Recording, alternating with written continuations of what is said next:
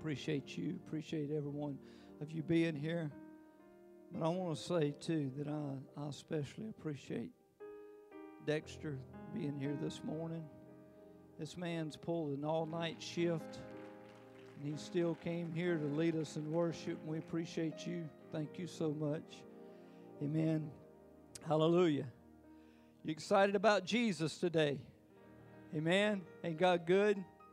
I'm so glad that you're here with us today, and we're so glad to be back in town. Um, I tell you, I didn't know that South Carolina could have such a pull on us. But we just, you know, we went down to see and be with our daughter this this week. But uh, I just felt, you know, like I wanted to be home.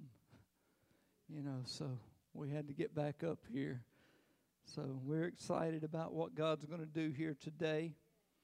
Um, I just want to say that how many of you know that as as happy as a lot of times as Christmas can be, they say that Christmas is one of the most depressing times of the year for people.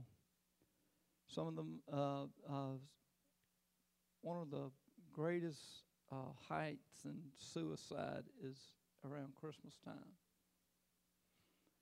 But I want to tell you this that we're going to be a people and we're going to be a church that brings hope to people.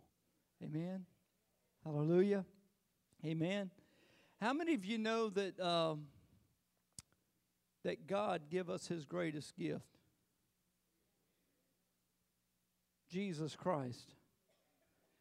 And a lot of us can talk about how super spiritual that we could be, and then all that, uh, how that we would receive Christ and all that. But coming off of 400 years of silence, and the Lord just breaks His silence all of a sudden. How many of you know that sometimes that's a little bit much to take in? The priests were doing their own thing. They were doing they were doing their their usual rituals. They were going into the temple. They were doing the sacrifice. They were going through all the motions. There just wasn't anything there. There was no voice. There was no nothing there. Now think about that for 400 years. They continued on. Now, I want to talk to you this morning because the Bible says that Jesus came and they called him Emmanuel, God with us. Amen. And in Isaiah 7:14 it says, "Therefore the Lord himself will give you a sign. Behold, a virgin shall conceive and bear a son, and shall call his name Emmanuel." And this is interpreted God with us. Now I want you to understand something. I want you to see something, and I want you to take this and and and think about it from a point of view of being in a place of silence to where you didn't hear God speak, where you didn't have um, uh, the voice of God in your life, and all of a sudden the Lord comes in on the scene. Zacharias and, and Elizabeth, you know the story how that they were well advanced in age, and Zacharias goes into the temple one day and he as he's praying and as he's sacrificing to the Lord and, and at the altar of incense, all of a sudden the angel of the Lord shows up. Gabriel shows up and says, Your wife is going to conceive and bear a son. And you're going to call his name John.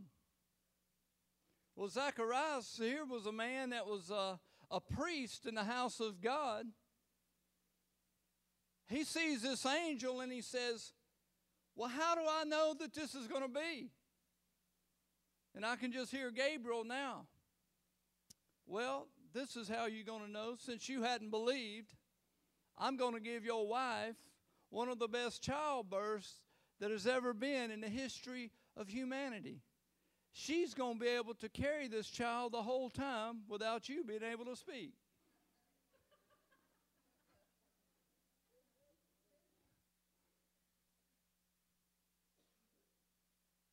And as he goes out because you hadn't believed. You see, there's some things that God has spoken into our lives that are going to happen whether we believe them or not.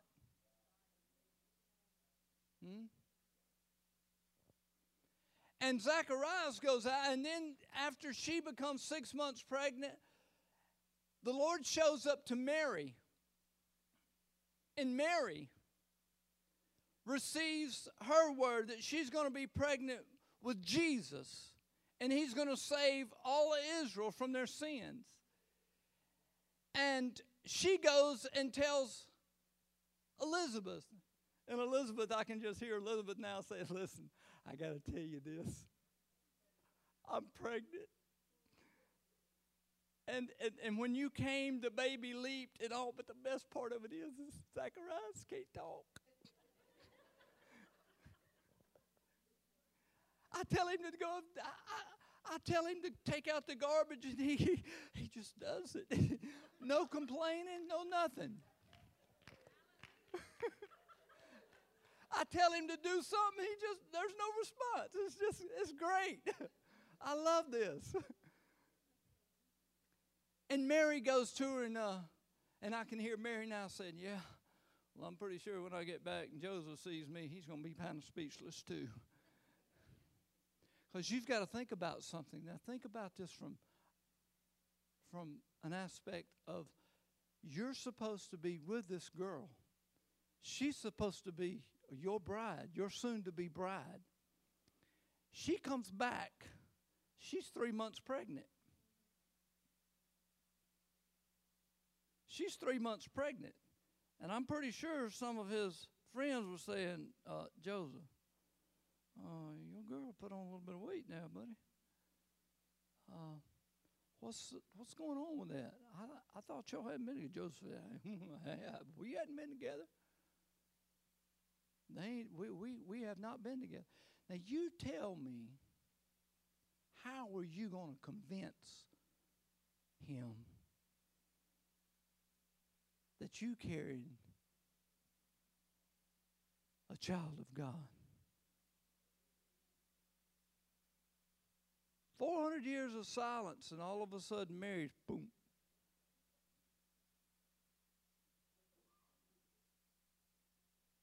And he says, Now listen, here's the thing God had to show up to Joseph and let him know it's okay to take her. It would have been better for him to put her away.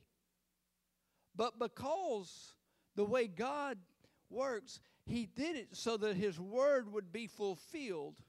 And listen, I think a lot of times if we're not careful, we'll miss what God is trying to do because we look and we try to and we try to uh, uh, work out in our minds how we think that He's going to do it, and it doesn't happen that way all the time.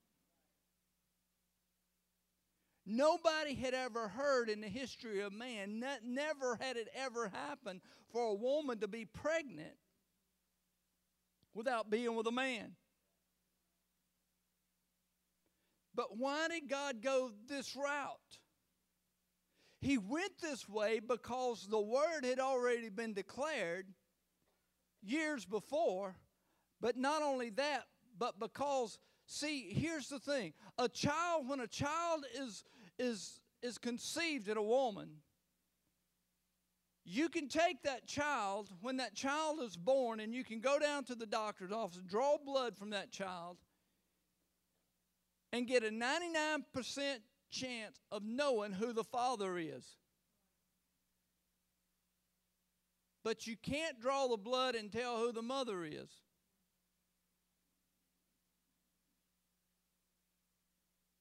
Why?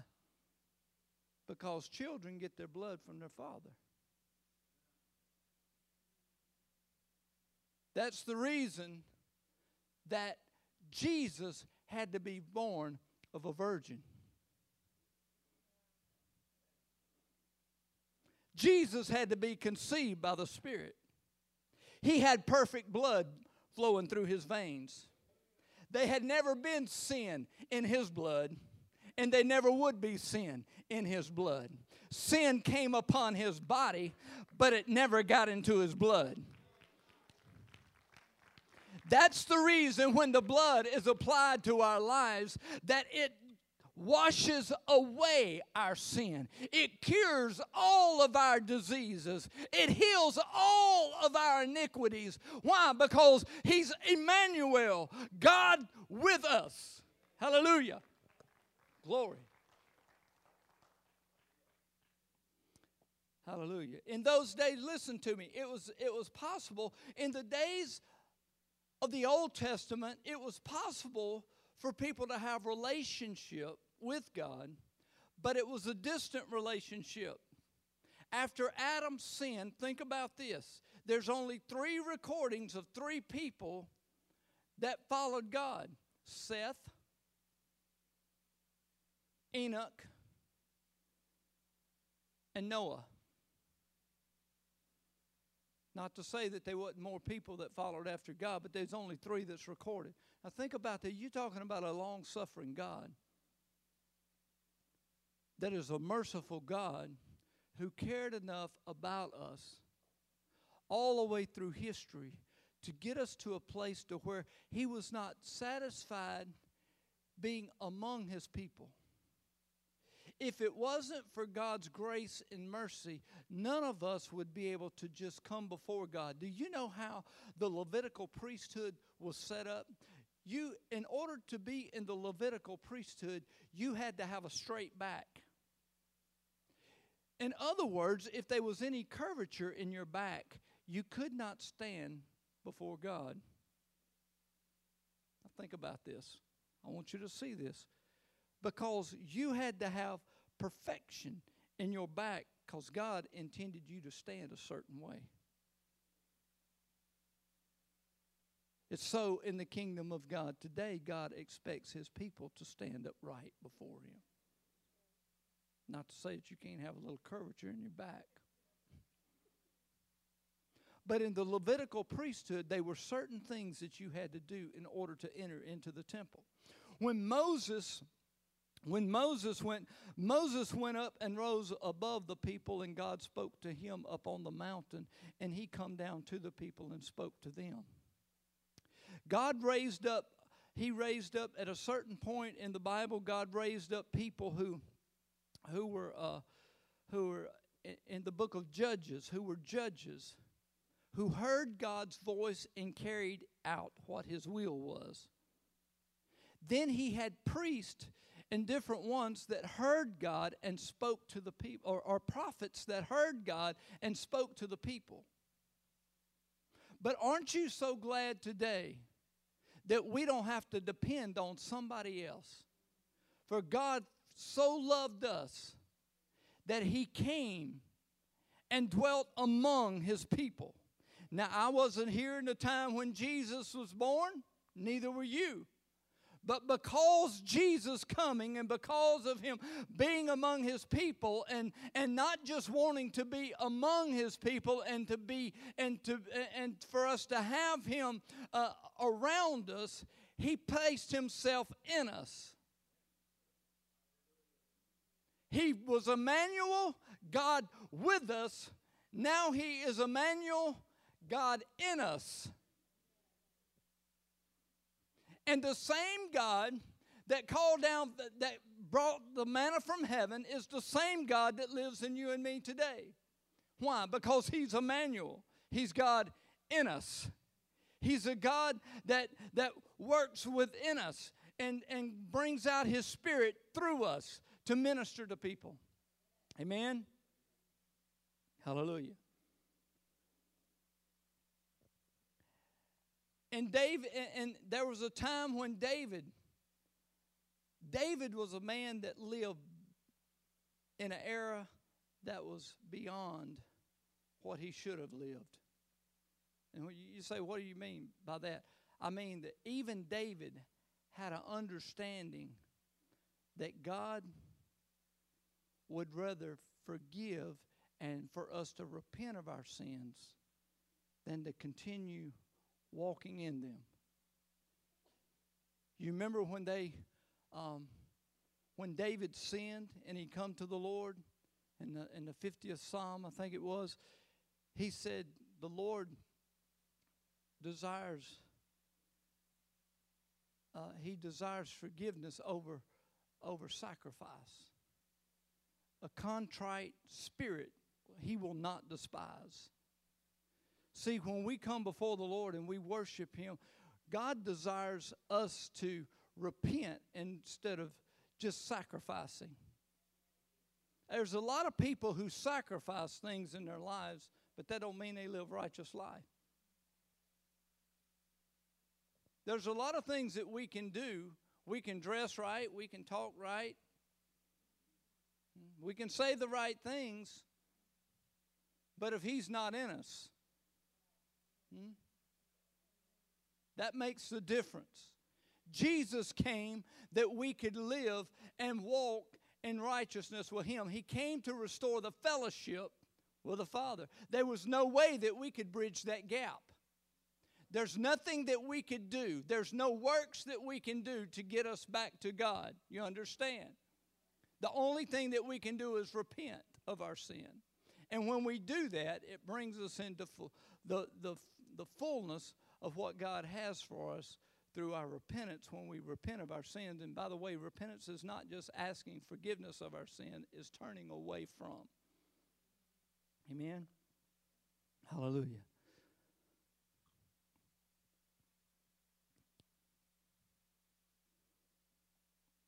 See,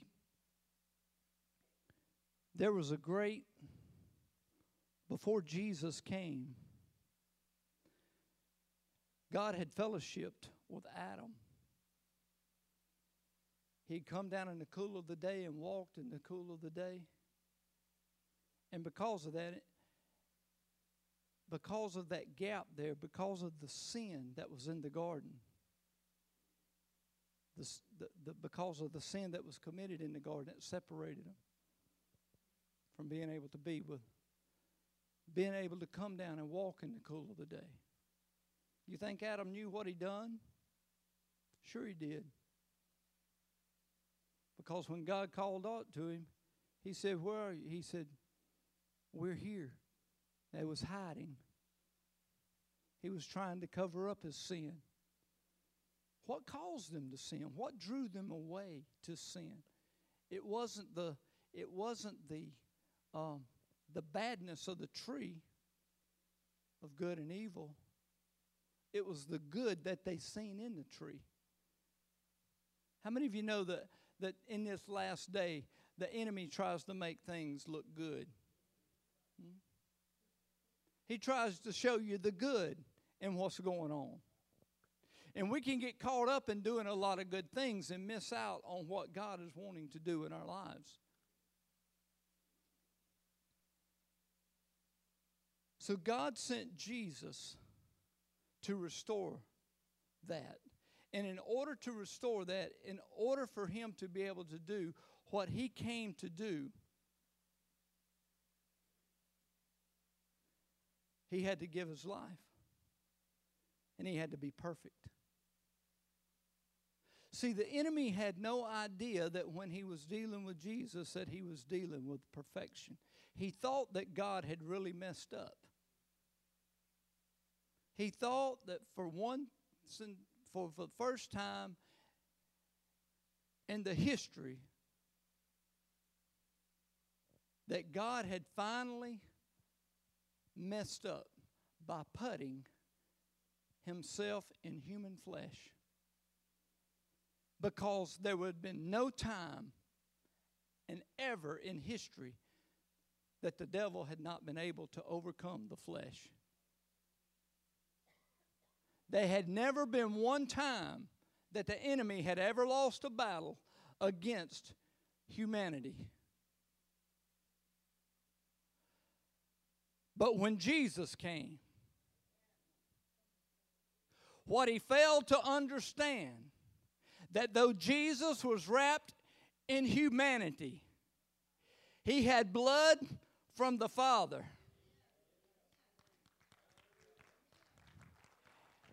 And that blood was going to bring atonement for humanity and not cause us to have our sins rolled over for another year, but to have our sins wiped away and cast away as far as the east is from the west.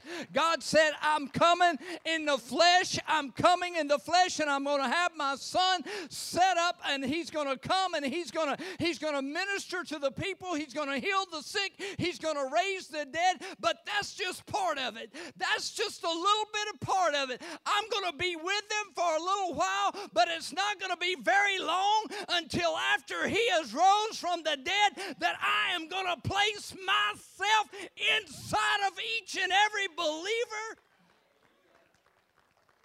And not only will my son be around them, but he will then be in them.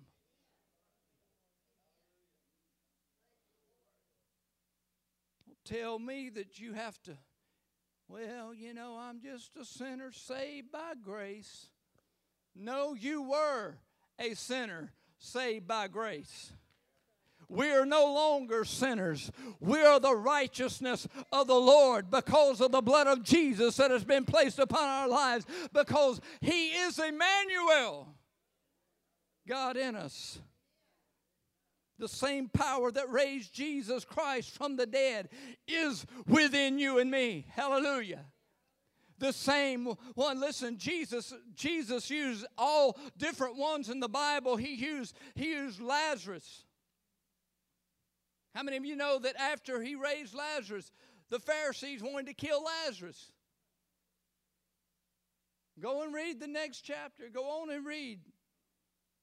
After Lazarus is raised from the dead, the Pharisees wanted to kill Lazarus too. Why? Because because him being raised from the dead, many people believed. Let me just tell you this the reason some people are so attacked, the enemy would like to destroy you because when you were dead in your sin, he didn't want anything to do with you. He wasn't worried about you. But when God raised you out of that lifestyle of sin and brought you into a new place to where you was overcoming and placed all that darkness and all all that stuff underneath your feet, the enemy all of a sudden wanted to put a bullseye on you and try to attack you and bring you down. But it's too late. Look at somebody and say, It's too late. Because he's not just with us, he's in us. And greater is he that is in you than he that is in the world. Because why? Because he's Emmanuel, God in us. He placed Himself in us. He placed His Spirit and anointing in us. When Mary went and greeted Elizabeth, you'll see when, when Mary goes and greets Elizabeth, the Bible says that the baby leaped inside of her, and Mary and, and Elizabeth was filled with the Holy Ghost. Now listen, there's only three people. There's only three people in the New Testament before the day of Pentecost that was filled with the Holy Ghost? Zacharias, Elizabeth, and John. Go back and read it. I read that story many times. Never, never. I, I knew that John was filled with the Spirit. But go back and read that. It says that when the baby leaped, that Mary, that Elizabeth was filled with the Holy Spirit. It goes back and talks about Zechariah. When they was naming the baby, everybody said, he needs to be named Zechariah. And Elizabeth said, his name is John. And John, they handed it to Zechariah, and Zechariah asked for something to write with, and he wrote down the name John. And when he did, his mouth was open. He was filled with the Holy Spirit.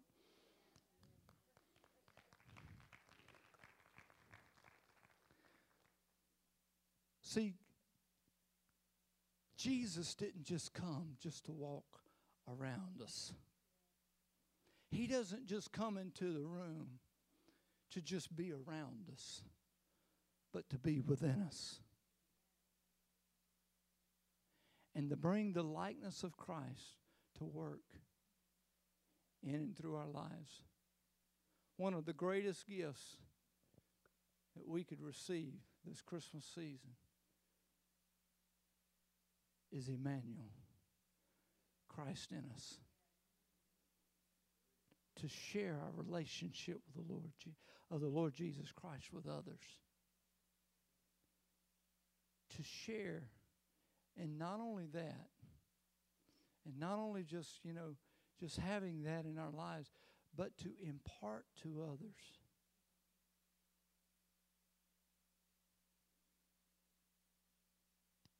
Because God wants to bring healing to our lives. He said He would not leave us as orphans, but He Himself would come and dwell within us. Amen. How many of you this morning you want the Holy Spirit working in you, not just around you?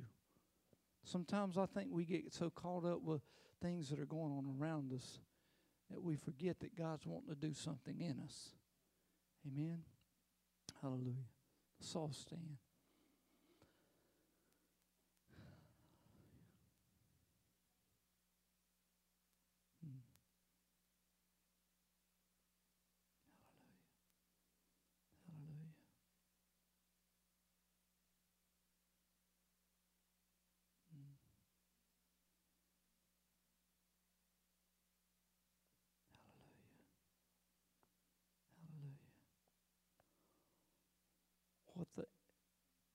What could not be accomplished before Christ came is now